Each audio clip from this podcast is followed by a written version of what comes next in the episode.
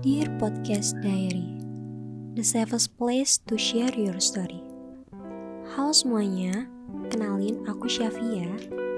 Di sini kalian bisa cerita tentang apa pun, maupun itu tentang kehidupan, friendship, atau relationship.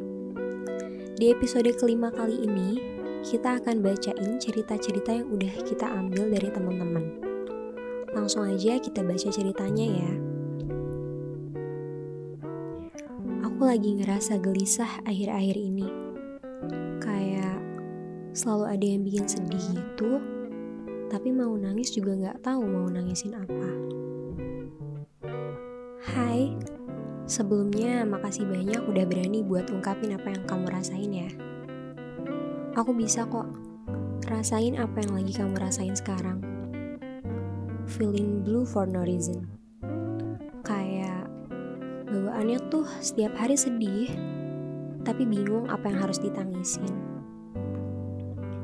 Gelisah tanpa sebab itu hal yang sah-sah aja dialamin sama semua orang.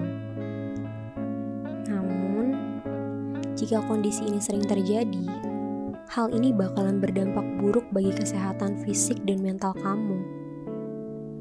Karena pada umumnya, gelisah tanpa sebab itu terjadi karena seseorang lagi ngerasa nggak nyaman dengan situasi tertentu. Gak hanya itu, gelisah juga merupakan suatu bentuk dari gejala gangguan mental. Karena Ketika gelisah datang, seseorang akan sangat sulit untuk menemukan kedamaian dalam diri sendiri. Saran dari aku, kamu harus sebisa mungkin hilangin beban pikiran yang ada di otak kamu. Cari lingkungan pertemanan yang baik, hindarin lingkungan hidup toksik, dan juga lakuin beberapa kegiatan olahraga yang bisa bantu kamu buat nenangin pikiran. Yoga misalnya. Kamu juga bisa cari tahu penyebab kegelisahan yang kamu alami sekarang ini. Karena ketika kamu tahu apa penyebabnya, kamu bisa mengatasi dan juga mengontrol perasaan yang bisa saja datang di saat yang gak terduga.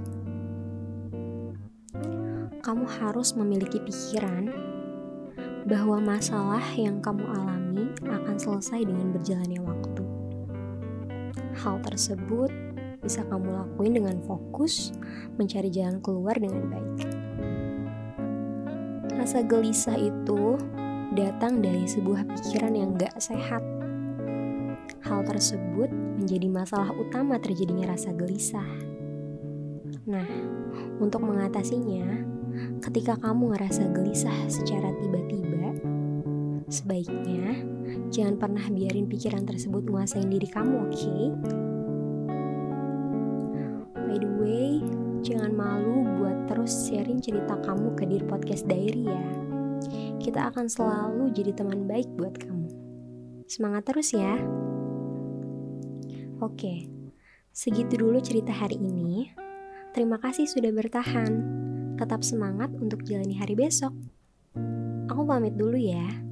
See you on the next conversation. Bye bye.